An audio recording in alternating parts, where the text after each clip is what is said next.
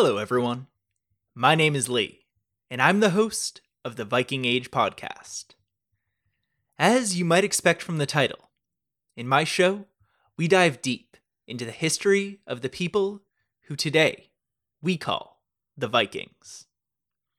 We talk about who they were, where they traveled, and what activities they took part in. Most importantly, we explore why, starting around the year 800, they decided to set sail from home in Scandinavia and raid, trade, and settle their way into history. So, if that sounds interesting to you, when you are done listening to this episode, you should search Viking Age Podcast anywhere that fine podcasts are sold. Or, rather, offered for free.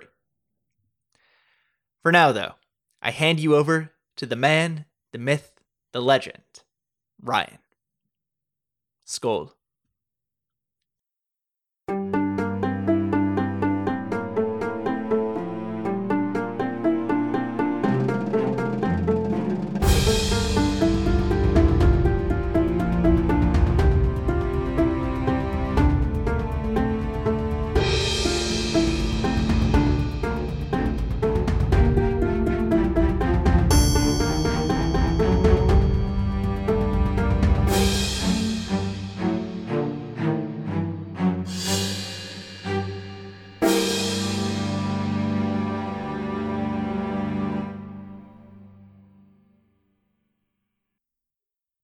Hello, and welcome back to the History of Ancient Greece, Episode 59 Olympian Zeus. The History of Ancient Greece podcast is relying on advertising as a way to keep the show free. If you could do me a favor and go to the following URL, podcastlistener.com backslash antiquity, and answer a few short questions, it would be really helpful for the show. Again, that's podcastlistener.com backslash antiquity. Thanks, and now let's start today's episode.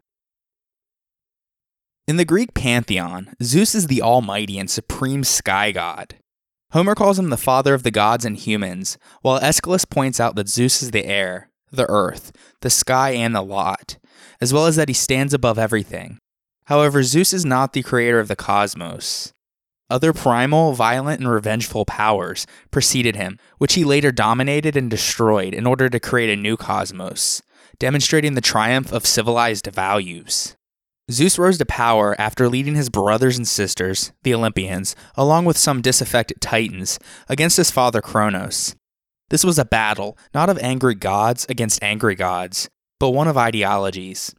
The Titans had been violent, furious, unsettled, and brutish, representative of nature and the raw. The Olympians, and in particular Zeus, rebelled against this disorder and introduced a natural order that was more predictable and settled. The Olympian generation reigned in creation as best as their personalities would allow, thus providing an environment more hospitable for the appearance of humankind. When Zeus and his brothers, Hades and Poseidon, divided up the universe that they had won, Zeus received the heavens as his portion. This was fitting for the god who would serve as the king over the Olympian generation and who, in his most elemental nature, was a weather god. He is the sky itself, from which comes the rain and the seasons that affect the productivity of Mother Earth. The heavenly power of Zeus is needed in all aspects of nature for the water in the streams, the acorns on the mighty oak trees, the lushness of nature, and so forth. And because of his involvement with the seasons and weather, and because of his role as guide and director of the universe, he also became the greatest defender of rules and norms.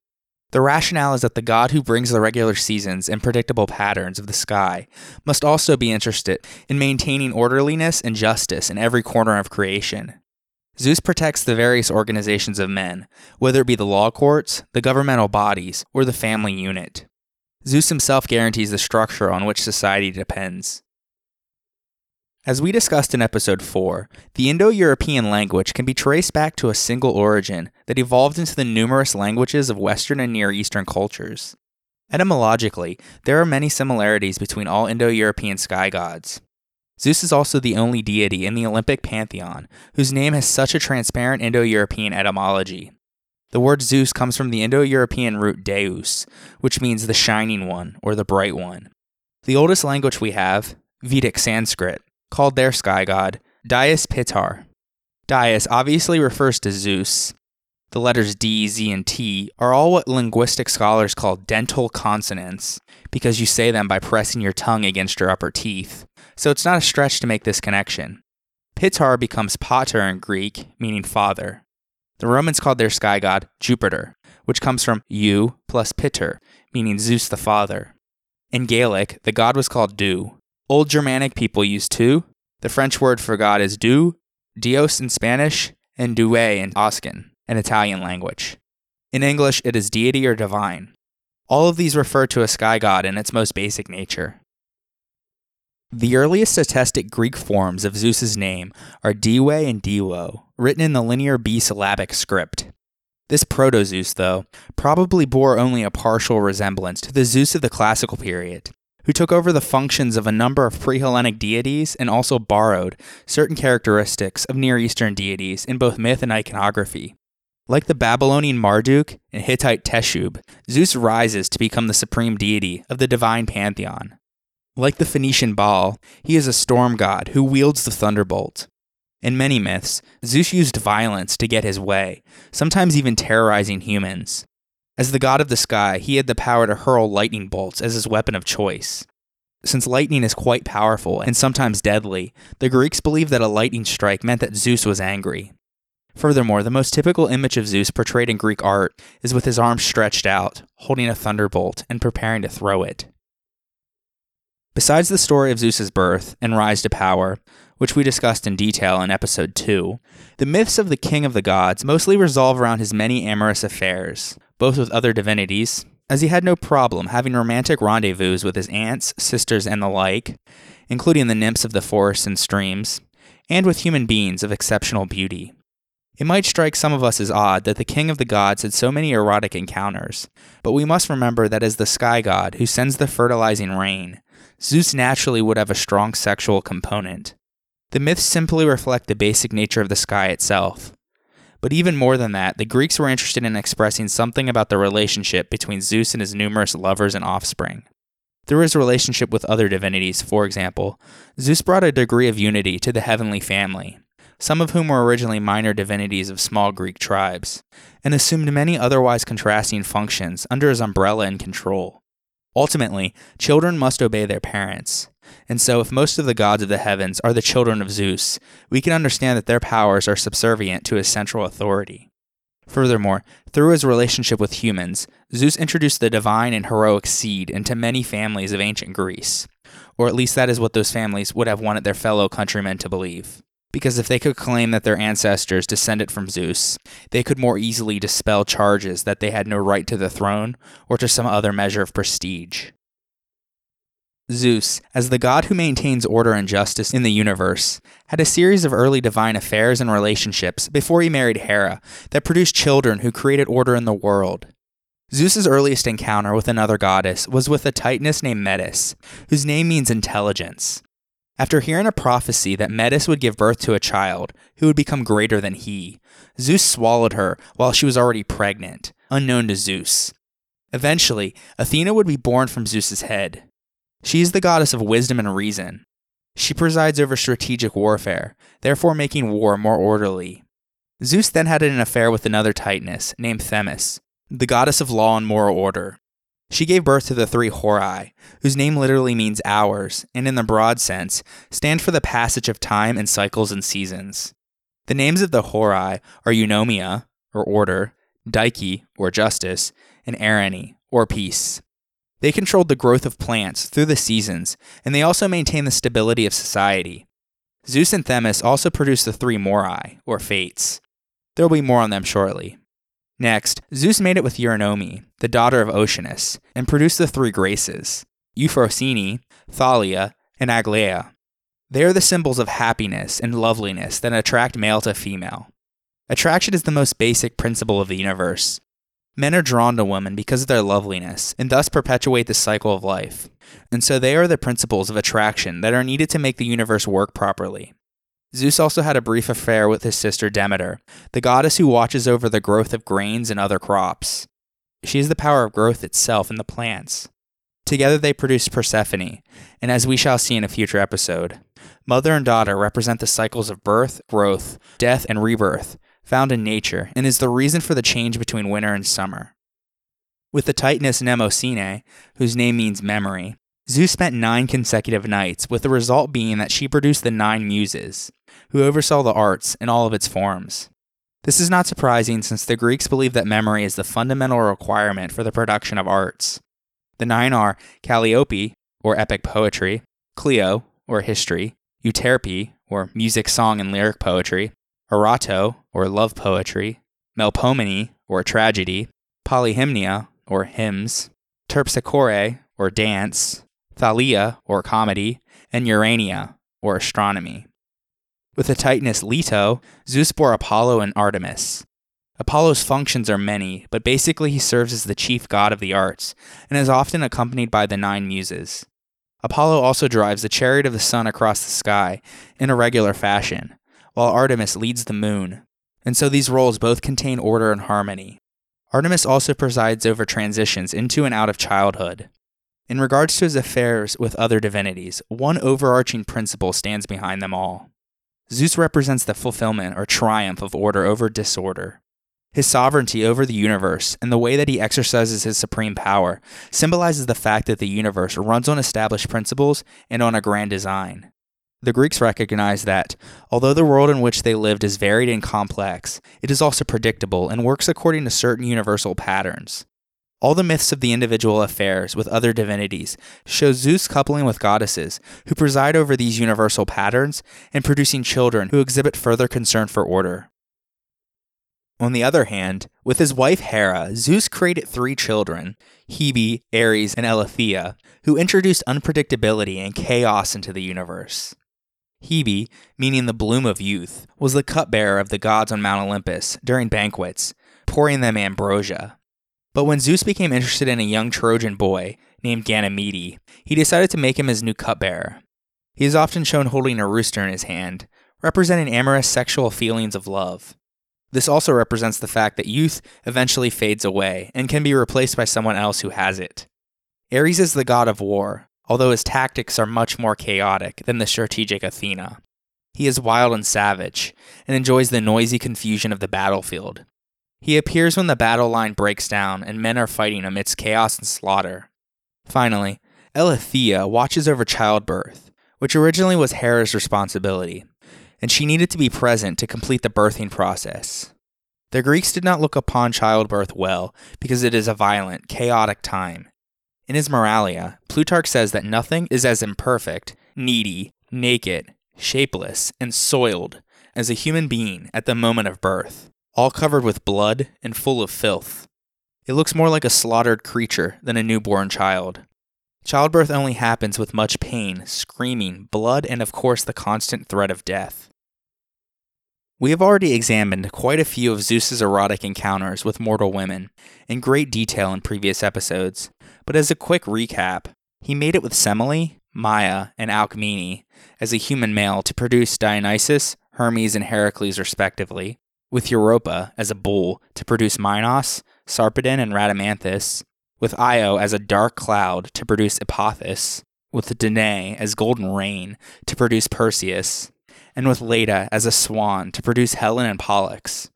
There are many, many more that we could discuss, because, well, Zeus lusted after anything and everything, really. But these are just the main ones. Many myths render Hera as being jealous of his amorous conquests and as a consistent enemy of her husband's lovers and their children by him. For a time, a nymph named Echo had the job of distracting Hera while he committed his affairs by talking to her incessantly. I bet Zeus thought he was so smart too. Well, Hera eventually discovered the deception, like she always does, and she cursed Echo to only being able to repeat the words of others. Unfortunately, this was one of her more milder acts of revenge against Zeus's conspirators. The three moirai, or fates, in Greek can also mean destiny, allotments, or portions of food, inheritance, and material possessions. They decide everything about a person's life before they are even born, such as social status, honor, and limitations. The Greeks saw them as terrifying and began to relate them with death itself, since they believed that death and life were out of their own control. For example, one can be dealt a sudden, unexpected blow on the battlefield. Three women represent the fates. Clotho spins the thread of life, Lachesis measures the length that represents each person's lifespan, and Atropos wields the scissors and cuts it when it is one's time to die. Besides being his daughters, the relationship between Zeus and the Fates isn't clear though. Homer says that everything happens according to the will of Zeus. Other poets say that the gods search out the will of the Fates and then execute it. At the very least, Zeus makes sure whatever the fates say will happen, happens, defending it against the whims of the other gods, who couldn't care less about the consequences of their actions. For example, the fates said that Troy would fall in the Trojan War, and even though the gods fought on both sides and tried to win, Zeus made sure that it ultimately happened. Yet he was able to decide the details of that fall himself. The story of Zeus and the two jars is told in Homer's Iliad. In this scene, Achilles is talking to King Priam of Troy after he has made his way into Achilles' tent during the night with the help of the god Hermes, who is skilled at getting people through difficult passageways. Achilles is eating supper and has his feet propped up on the dead body of Priam's son, Hector, who he had previously killed, and even humiliated his body by attaching it to his chariot and dragging it on the ground around the walls of Troy. And so Priam brings ransom money into the Greek camp and begs Achilles to give him the body of his son back. Achilles then goes on to tell the story of the two pithoi, or jars, that Zeus used when humans are created. He says that they are in the great hall on Mount Olympus, on either side of Zeus's throne. One pithos contains all of the miseries and misfortunes of humans, and the other contains all of the blessings that one could possibly experience in life. Achilles says that as a person is being born, Zeus grabs a handful of each and puts them into the human, so that in life we have a mixture of blessings and miseries. Sometimes, however, Zeus reaches into only the cursed jar, making that unlucky human an outcast.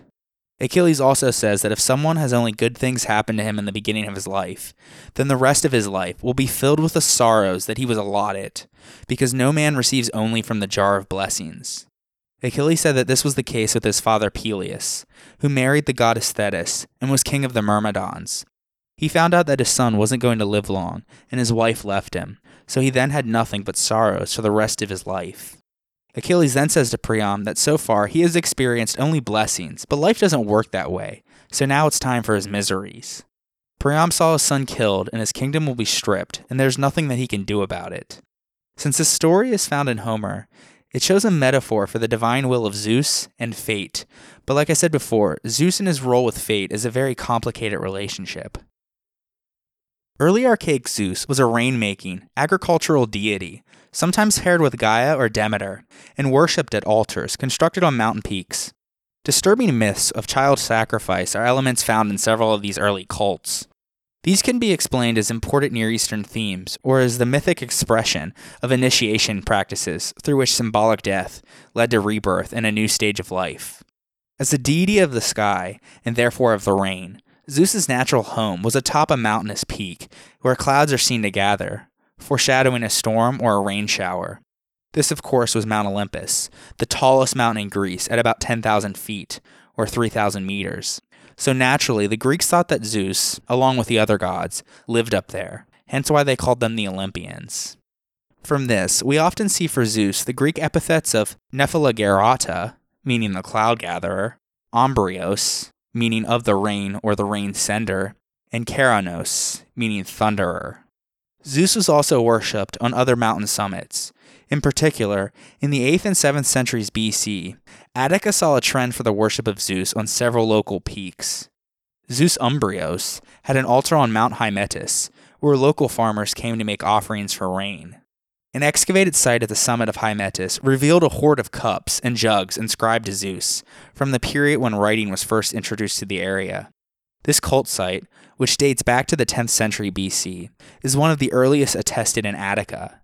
Similarly, other early sanctuaries of Zeus existed on Mount Parnes and other Attic peaks, but all declined in popularity during the classical period. However, Zeus was not only associated with the sky. Other associations portray him as the god who provides oak trees, which are tall, strong structures that stretch upwards towards the sky and give acorns like a gift. In fact, oak trees often were the symbol of the main god of any given culture. One of his most famous sanctuaries was at Dodona on the northwestern shore of Greece, in the region of Epirus, which had very remote access from the island of Corcyra, or modern Corfu. There was an oracle of Zeus there, in which his cult title was Naios, or the Flowing, probably from the abundant springs in the area. In the middle of the temple, there was a special room where an oak tree was planted that grew through an open roof. It was said that there, the unwashed and barefoot priests of Zeus, called the Selloi, took visitors for prophecy, and the priest slept on the ground under the oak tree and interpreted his message from the rustling of the tree's leaves. They then wrote down the message on oak leaves and gave it to the visitors as a response. These early prophets apparently lived an ascetic life, designed to preserve and increase their contact with the earth, which was often viewed as a source of oracular knowledge. Furthermore, in the Odyssey, Odysseus went to Dodona to get Zeus's advice from the god's high leafed oak tree.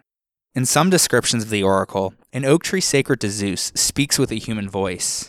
Other accounts tell of messages from doves perched on the tree's branches, or from priestesses, called Peleiades, or doves, who, according to Herodotus, had replaced the male priests. Furthermore, Zeus shared a sanctuary there with Dione, which means the wife of the sky. Her status as a Titaness suggests that she may have been a powerful pre Greek deity there, and perhaps the original occupant of the oracle.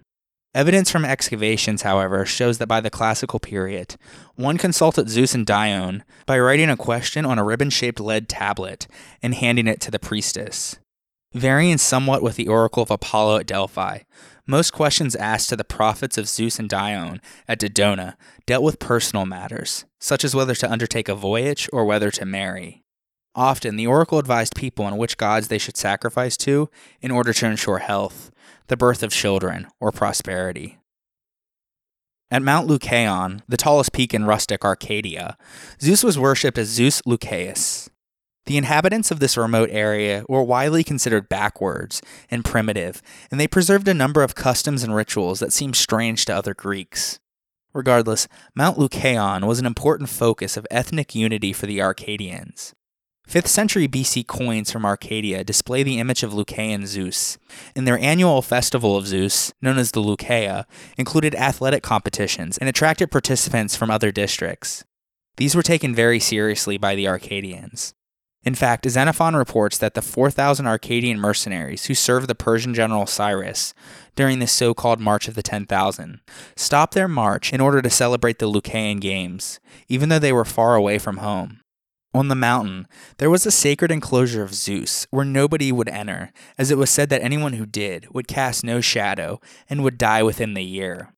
During times of prolonged drought, the priest of Zeus made a sacrifice and stirred the waters of the nearby Hagnos spring with an oak branch in order to bring rain. But the most mysterious activity of the cult took place on the summit of the mountain. At the very top, archaeologists found a large mound of ashes and blackened soil that contained knives, small tripods, and burnt animal bones while the sanctuary, 20 meters below, included two 5th century BC Doric columns, topped by gilded eagles. Here, Zeus was viewed as a god who was angry at the sins of mankind and needed to be propitiated. A secret nocturnal sacrifice was held, during which participants ate portions of mystery meat from a tripod kettle, reputed to contain not only entrails of animals, but also a piece taken from a human victim. According to Plato, quote, he who tastes of the human entrails, minced up with those of other victims, inevitably becomes a wolf, or lykos. Tradition held that every nine years, a priest traveled to the top of Mount Lykaion to perform mysterious sacrifices, including a sacrifice of a human being, which was very unusual for Greek religion. Once he had sacrificed the individual, all of the sins committed by the people of his city were transferred to him, because he had committed the worst sin murder. Then the priest was banished from the city because he supposedly ate of the human flesh, which caused him to take on the shape of a wolf, and so he wandered in the wilderness for nine years. In the tenth year, if during his time as a wolf he abstained from eating human flesh again, he would transform back into a human with the murder atoned for, at which point the cycle started again as another priest performed vicarious atonement. Otherwise, he would remain a wolf forever, so, what are we to make of this ancient story of werewolf transformation? And could it be true that people were regularly sacrificed to Zeus Lykaios? The latter possibility seems unlikely, considering that no human remains have been found in the excavation of the site. and that human sacrifice seems to have been far more common in Greek myths and symbolic rites than in actual practice. On the other hand, the participants in the ritual may well have believed that the pot contained forbidden meat. As for the werewolves, it has been suggested that the ritual originally served as a rite of passage through which youths entering adolescence, girls were apparently excluded, began a period of rugged training as warriors by hunting and living in the wild as wolves. After this probationary period, the young men would be eligible to marry and enjoy other rights of full manhood. In another story, Zeus came down to Arcadia and was hosted by a man named Lycaon, who the Arcadians believed was their ancestral king. Lycaon, though, incurred the wrath of Zeus because he served him a feast that contained the flesh of a slaughtered human boy. In some accounts, it was his own grandson. Disgusted, Zeus turned him into a wolf and so the reenactment of the meal may have been an annual reminder of when the savage ancestor of the Arcadians failed to distinguish properly between human and animal and offended the gods with a perverted sacrifice. The descendants of Lycaon were fated to suffer his punishment, but this special burden of identity with the wolf also set them apart from other Greeks. In spite of the Arcadians' belief in the great antiquity of this custom, the oldest artifacts in the sanctuary are no earlier than the 7th century BC, though. Human sacrifice is associated with another of Zeus's cults. When King Athamas of Thessaly attempted to sacrifice his son Phrixus and his daughter Helle to Zeus Laphystius, or the Devourer, in order to stop a drought, Either Zeus himself or the children's mother, Nephele, meaning cloud, arranged their escape on a flying golden ram. Helle, though, fell off the ram into a body of water that would later take her name, the Hellespont. But Phrixus made it all the way to Colchis, where the ram became the source of the famous golden fleece. Here again, we see the juxtaposition of drought, sacrifice to Zeus, and the skin of a sheep that is thought to possess special powers or attributes. A related myth declared that Athamas himself was to be killed as a scapegoat to purify the land, but was rescued in the nick of time, just as Phrixus had been. According to Herodotus, the descendants of Athamas in Thessaly were liable to be sacrificed to Zeus Laphystius if they set foot in the town hall, which for some reason they were constrained to do. There are problems with the text in this passage. Herodotus himself seems convinced that such sacrifices took place, but it is also possible that the ritual involved an elaborate rescue, reflecting the mythic rescues of Phrixus and Athamas, or that a ram was substituted for the human victim. Rather surprisingly, in view of his origins as a sky god, many cults of Zeus are Chthonian or semi Chthonian in character. One of the most widespread was that of Zeus Meilichios, meaning the mild. Like many Chthonian gods, Meilichios bore a euphemistic name. In truth, though, he could be both angry and kindly, a deity who required regular appeasement in order to keep the beneficial side of his personality to the fore. By calling him mild or kindly, his worshippers expressed their hopes rather than their fears. Because they governed the fruitlessness of the earth, Chthonian deities had the power to be givers of good things, if properly propitiated. Xenophon in his Anabasis describes how he once fell short of money while working as a mercenary commander in Asia Minor. A seer told him that his financial troubles were due to his failure to sacrifice to Zeus Meilichios. Xenophon admitted that, although he had regularly sacrificed when living at home, he had not done so since leaving Greece. The next day, he sacrificed two pigs and burned them whole for the god, and his piety was immediately rewarded with the return of a horse that he had been forced to sell. Although personal or family offerings to Zeus Meilichios were common throughout the Greek world, in Athens there was an important public festival for this particular rendition of Zeus called the Diasia. In early spring, people gathered just outside the city at the banks of the river Ilissus for the rites, which involved bloodless offerings of agricultural produce and pastries shaped like animals. For the average citizen, the festival was a time to gather with family members and to enjoy a fairground like atmosphere. In Aristophanes' Clouds, Strepsiades recalls how he bought a toy cart for his young son on this occasion. Yet Zeus Meilichios was also a somber deity. On votive reliefs, he usually appears not in human form, but as a huge coiling snake, rearing up to meet his worshippers. In Greek art, the snake as a companion or attribute often indicates that the deity or hero in question belongs to the underworld. Such theriomorphic depictions, in which the gods took an animal form, as opposed to anthropomorphic, or the form of a human, were unusual among ancient Greek imagery. Zeus Meilichios was recognized in the Pompeia, or procession, another Athenian festival that took place while the fields were being plowed and the crops sowed. At this crucial time, it was important to be sure that the land was purified and free from evil influences, such as those that were introduced by the shedding of a kinsman's blood. Therefore, a ram was sacrificed, and its fleece, known as the Dioscodion, or fleece of Zeus, was carried in procession. We have already seen that the fleeces of rams sacrificed to Zeus carried special powers, and their purifying function was one of the most important. As an upholder of social norms, Zeus presided over the purification rituals conducted when a homicide took place. Anyone who had committed murder, even accidentally, could not participate in family, religious, or political life until they were purified.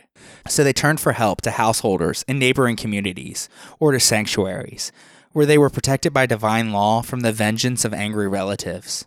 The role of Zeus in purifications is illustrated in one of the oldest extant sacral laws, a mid 5th century BC inscription from Selinus in Sicily, dealing with the procedures to be followed by a man who has killed and wishes to be purified against the avenging spirit. The killer is to announce his intentions, provide a meal for the hostile spirit, and sacrifice a piglet to Zeus Meilichios at his own expense. From other sources, we know that in such rituals, the piglet's blood was allowed to flow over the killer, since the participants believed that only sacrificial blood could wash away the metaphoric blood of murder. A person in need of this purification was known as a Heketis, or the one who comes, but the angry ghost of his victim was similarly a visitant, called a Hekesius. And so Zeus Hekesios, or the god of the ones who come, protected suppliants and guests from violence, but could himself be a supernatural avenger. He and Zeus Meilichios are invoked in rock cut inscriptions made by family or clan groups in Thera, Kos, and Cyrene.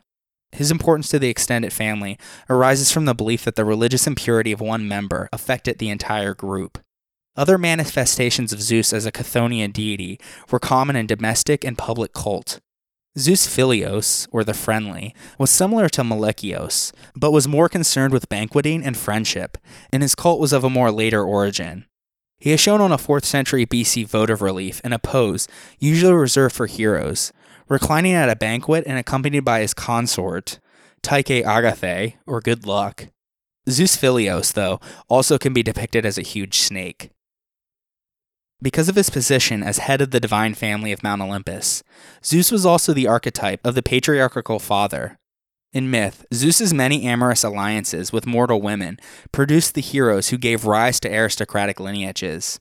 And so he was worshipped as Zeus Patroos, or the ancestor, specifically by the Dorians, who traced their lineage to his son Heracles, and more generally as a god of familial bonds.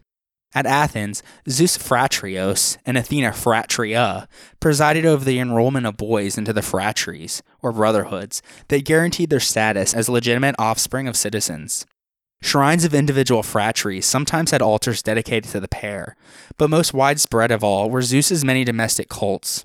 Zeus Hercaeus, or of the courtyard, received sacrifices on behalf of the household at an open air altar, an anecdote from Herodotus illustrates the role that Zeus played as the guarantor of the male line. When confronted by his enemies with claims that he was illegitimate, the Spartan king Demaratus sacrificed to Zeus and brought his mother a portion of the entrails. Placing them in her hand, he beseeched her in the name of Zeus Hercaeus to tell him the truth about his parentage, and she complied. Zeus Hercaeus is attested as early as Homer, who mentions that Odysseus and his father sacrificed to the god outside their ancestral home. Zeus's importance to fathers may also explain the unusual votive offerings uncovered in the hilltop sanctuary of Messapi near Sparta. The sanctuary of Zeus Messapius contained weapons, armor, and athletic gear, but these were far outnumbered by crude, handmade clay statuettes of males with huge erect phalloi. The site was frequented mostly by men, who may have sought Zeus's aid in becoming fathers. Zeus Ktesius, or of the possessions, was a humbler deity. In Athens, it was customary for the head of the household to decorate a two handled jar with wool around its handles, and to empty into the jar a mixture of pure water, olive oil, and various fruits and grains, as a symbolical representation of ambrosia. The finished jar stood in the storeroom as a symbol of Zeus Ktesius and acted as a charm to increase the household goods. Since this ritual has many points of contact with funerary customs, it suggests a relationship to domestic ancestor cults. Though he had public altars in some cities, Zeus Ktesios was primarily an intimate family god. The order Isaeus tells of an Athenian who admitted only family members to the sacrifice for this god, though his practice was not necessarily universal. Like the chthonic variants of Zeus that we have discussed, Zeus Ktesius could also be represented as a snake. Later, Zeus was drawn from his rural sanctuaries into the city center, where he presided in a general way over the realm of politics, yet rarely did he become the patron deity of an individual city. Instead, he was acknowledged as the most powerful of the Olympians through the establishment and growth of his Panhellenic sanctuaries at Olympia, Nemea, and Dodona. His cults typically reinforced traditional sources of authority and standards of behavior, whether in the family, the kinship group, or the city. The Greeks collectively did not neglect to honor the king of the gods in grandiose style, and the way in which they did this was through festive performances and athletic contests. In fact, two of the four Panhellenic festivals were dedicated to him the Olympic and Nemean Games. The younger of the two was that at Nemea, a sanctuary that was controlled by Argos. The founding myth of the festival linked the cult of Zeus with that of Opheltes, the infant son of the Nemean king Lycurgus and Queen Eurydice, he was strangled by a serpent, and funeral games were held in his honor. The recently excavated hero shrine of Opheltes consisted of a long, mounded embankment containing around 40 drinking vessels left as foundation deposits. On the broad end of the embankment, from which spectators could view the stadium, was a pentagonal wall enclosing at least two stone altars and a fire pit with the remains of sacrifices. The pottery from the shrine dates no earlier than the early 6th century BC, when the Nemean Games were established, though a few scraps and shards suggest cult activity at Nemea as early as the 8th century BC. The archaic temple of Zeus was first built in the 6th century BC, but was destroyed by a fire during the late 5th century BC, probably as a result of warfare, judging from the remains of weapons in the burnt layer of soil. As early as the 10th century BC, Olympia was a meeting place where local chieftains displayed their wealth by dedicating valuable bronze sculptures and tripods to Zeus. The traditional date for the founding of the games themselves is 776 BC, and during the 8th century BC, Olympia gradually developed into the most elaborate and important cult site of Zeus, until it eventually became his chief place of Panhellenic worship. In place of local Peloponnesian chiefs, it now became the arena for rivalries between developing city states. For more information on the Olympic Games, check out episode 21. Anyways, the center of Zeus's sanctuary at Olympia was a walled precinct called the Altis, or Sacred Grove, where a primitive altar of Zeus stood. It was a great canonical pile of molded sacrificial ashes. Every four years, the high point of the festival was a sacrifice of a hundred cattle, whose thighs were burned on the altar by Olympic victors. Zeus's altar was also the seat of an oracle. At its summit, a mantis, or prophet, drawn from the Clytiid or Iamid families of Elis, who controlled the sanctuary, would observe and interpret the burn patterns of the offerings for those consulting the god.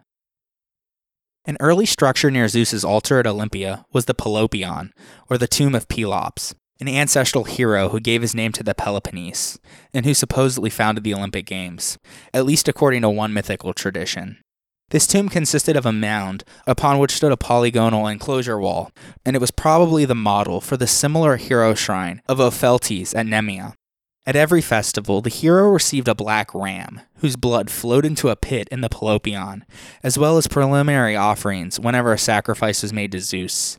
There has been vigorous debate over the age of Pelops' cult. Though early Bronze Age walls were found beneath the Pelopion, they may be completely unrelated to the archaic cult, and the stratigraphy is not well enough preserved to draw conclusions about continuity. On the other hand, the mound on which the Pelopion sat was itself prehistoric, and the fact that this site was chosen shows a desire on the part of the sanctuary's founders to forge links to the heroic past. Over the centuries, dozens of secondary and minor deities became attached to the sanctuary as well. Among the most important of those were Hera, whose temple dated to the 7th century BC, Kronos, on the hill of Kronos, Rhea in the Metroon, and Heracles, who in another tradition was also credited with founding the games. once a month the Eleans, inhabitants of the surrounding district, made offerings at the roughly 70 lesser altars on the site. In the time of Pausanias, these included at least eight altars of Zeus in various aspects, including Zeus Catharsios, or of purification, Katabates, or of descending lightning, Chthonius, or of the underworld, and Hypsistus, or of the highest. As we have seen, Zeus's cults seldom required a temple or an image, and the first temple on the site was that of Hera. None was supplied for Zeus until the 5th century BC, when the Eleans defeated the Pisatans, their rivals for control of the sanctuary, and began a building program with the spoils. Completed before 457 BC, the Doric temple was furnished with a colossal gold, silver, and ivory statue of Zeus, which became one of the seven wonders of the ancient world.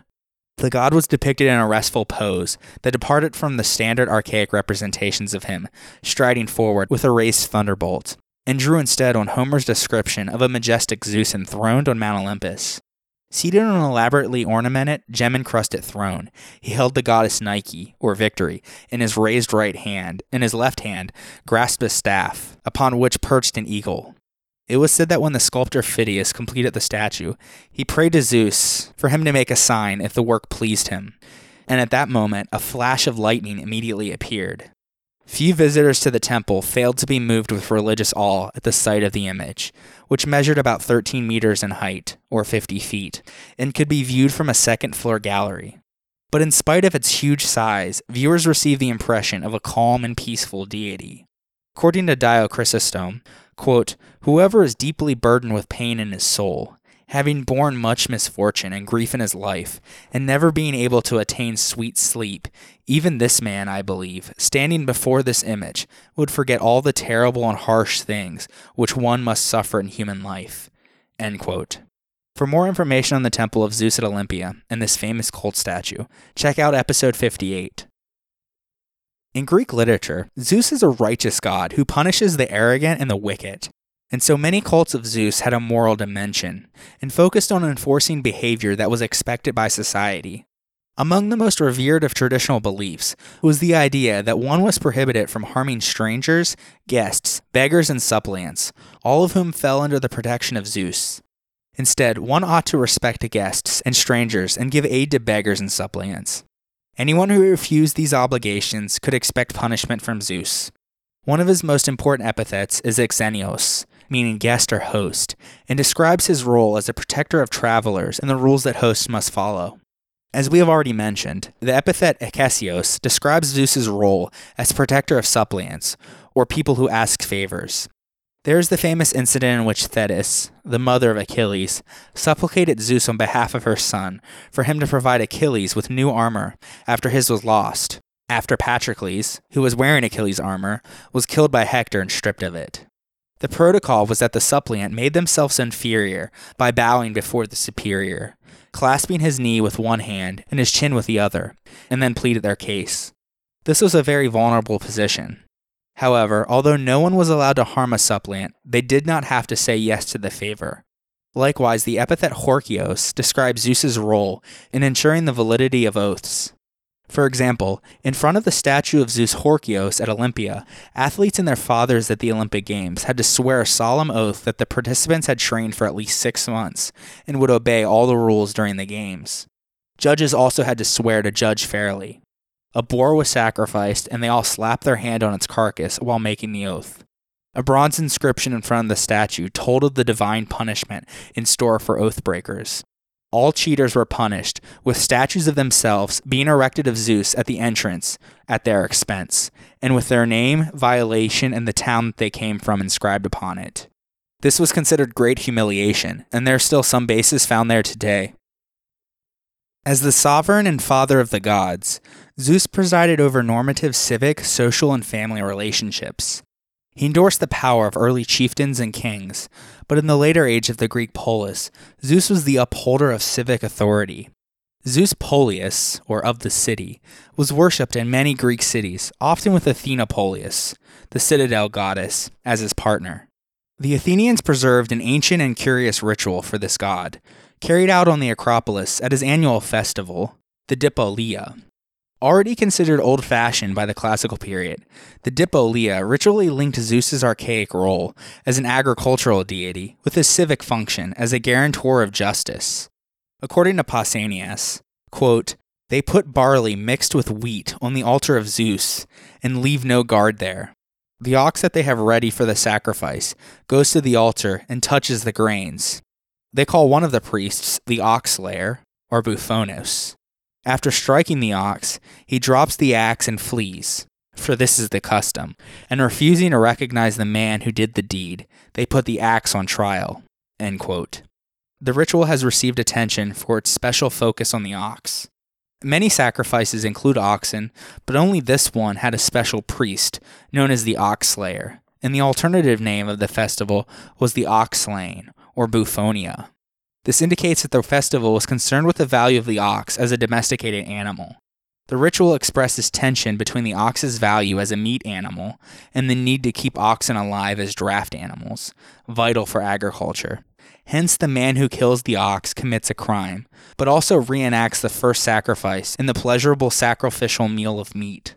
The location of the altar on the Acropolis and the priest's use of a double edged sacrificial axe called Pelecus here, well known from Bronze Age Aegean iconography, suggests that this ritual has roots in Mycenaean religion. Under other titles associated with civic functions, such as Bouleos, or of the council, and Agorios, or of the city center, Zeus preserved order and oversaw the political and legal systems of the Greek polis. He is also associated with victory in battle, after which soldiers honored Zeus Tropaeus, or of the rout, by setting up an effigy in the form of a pole with armor placed on it, the forerunner of a trophy. The first literary depiction of this practice occurs in Sophocles' Antigone, where the chorus describes how six of the seven against Thebes left behind their bronze armor for Zeus Tropeus. Such images were normally temporary, but Zeus Tropeus appropriately possessed a sanctuary of his own in warlike Sparta. Cults of Zeus Eleutherios, or of freedom, were instituted on special occasions when the Greeks believed that they had experienced divine deliverance from tyranny. After the Battle of Plataea in 479 BC, an altar was built for Zeus Eleutherios to commemorate the united defense of Greece against the invading Persians.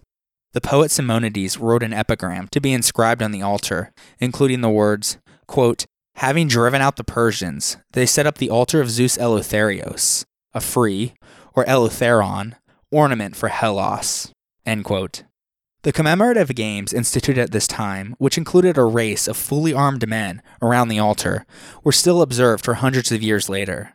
An existing altar in the Athenian Agora, most likely belonging to Zeus Soter, or the Savior, was rebuilt around 430 BC together with a stoa, which formed a new sanctuary of Zeus Eleutherios Soter.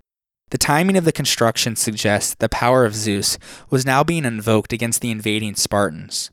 In Sicily, the cult of Zeus Eleutherios was first established when the tyrant Thrasybulus was overthrown in 466 BC. The city of Syracuse erected a colossal statue of Zeus, and as at Plataea, they found founded games. The cult of Zeus Soter was more geographically widespread than Zeus Eleutherios, and it similarly marked occasions when disaster was averted or battles won. Zeus Soter was also invoked broadly as a god who saved individuals in times of trouble. At his temple in the Piraeus, which was shared with Athenian Sotera, the feminine word form of soter, sailors made offerings upon returning home from dangerous journeys, and the ephebes, or young warriors in training, rowed trireme races in his honor at an annual festival, the Desoteria. Finally, Zeus Soter was an important god of the household, with other deities such as Hygeia, or health, and Agathos Daimon, or the good god. He traditionally received the third libation at symposia, the first libation was poured to all of the Olympian gods collectively, who represent the cosmos, the second to the heroes, who stand for the city, and the third specifically to Zeus Soter, the patron of the home and family. In his suppliants and Oresteia, Aeschylus alludes several times to Zeus Soter as the deity who upholds the authority of the male head of the household and the physical integrity of the home itself, which were felt to be interdependent. Zeus was also worshipped on Crete, where he was supposedly hidden from his father Kronos and reared when he was a baby in a cave on Mount Dicte. Ancient and modern scholars alike, though, differ on the exact location of this peak. The excavation of a sanctuary at Palaikastro found an inscribed hymn that begins, quote, Io, greatest youth, welcome, son of Kronos, all powerful brightness, here now present, leading the gods, come for the new year to dictate and rejoice in his song, end quote. The hymn was inscribed at a later date, but its content and style show that it goes back to at least the classical period. Supposedly, there was a tomb there in which Zeus died every year in the winter and did not come out of the cave until summertime. Dictaean Zeus appears to be primarily a god of vegetative and procreative energies, whose life followed the patterns of the seasons, as a god of the weather and yearly cycle who is born anew every year. The excavations also brought to light rich votive offerings, showing that the sanctuary was most prosperous from the 7th to 5th centuries BC. Mount Dictae, then, is identified by some as the peak overlooking Palaikastro, shown today as Mount Petsofas in eastern Crete. Another famous cult site of Zeus was the cave below the summit of Mount Ida in central Crete, which served as a sanctuary for over a thousand years. The excavation of it has found many layers of burnt sacrificial offerings, and an unusually rich hoard of votive objects, including bronze and gold items. Some of the objects from the Idaean cave, including a famous group of bronze shields with orientalizing decorations, date to the 8th or 7th centuries BC.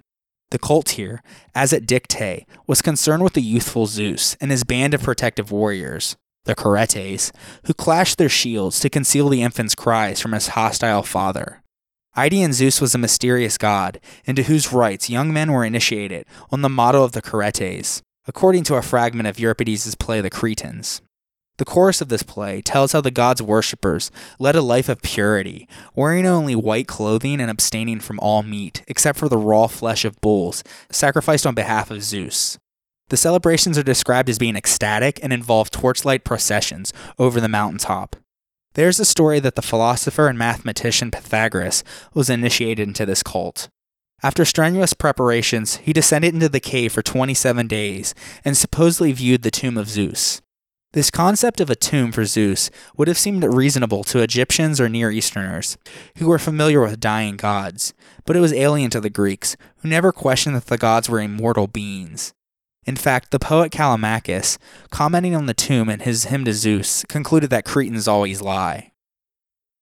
There is also the so called philosophical Zeus that began to arise when many people began to question polytheistic religions during the Hellenistic period.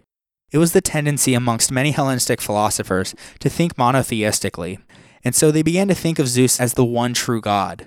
The Stoics thought of the world as a combination of matter and Zeus. This wasn't the Zeus of myth, but a soul that governed everything. Cleanthes, in the 3rd century BC, wrote a hymn to Zeus and identified him with nature, reason, providence, fate, and law. Just as our soul and mind govern the body, Zeus abstractly governs the world we live in. The other Olympians and gods were merely aspects of Zeus's character. These ancient thinkers connected Zeus to the root zo incorrectly, meaning nature or life, and from which we get the term zoology. They essentially thought of Zeus as Mother Nature and the giver of life. He also is the logos, meaning word, reason, or rational principle. Zeus uses his word or reason to order the universe harmoniously, and nothing happens outside of his will, not even evil. Christianity picked up on this too, in the book of John, chapter 1, verse 1, it says, In the beginning was the Word, or Logos. Lastly, Zeus is also the nomos, meaning law. He is the standard by which we measure all actions. For the Stoics, right and wrong was seen through the observation of natural process, meaning Zeus in action, and so natural law is merely the idea that people derive laws from a truth that is continually seen in nature. So there is Zeus in all of his glory, as the mighty patriarch who ruled over Mount Olympus. On the next episode, we turn our attention to Zeus's brother, Hades, whose domain was not the sky, but a place as far away from the earth as was Mount Olympus. So join me next time on the History of Ancient Greece, episode 60 The Underworld.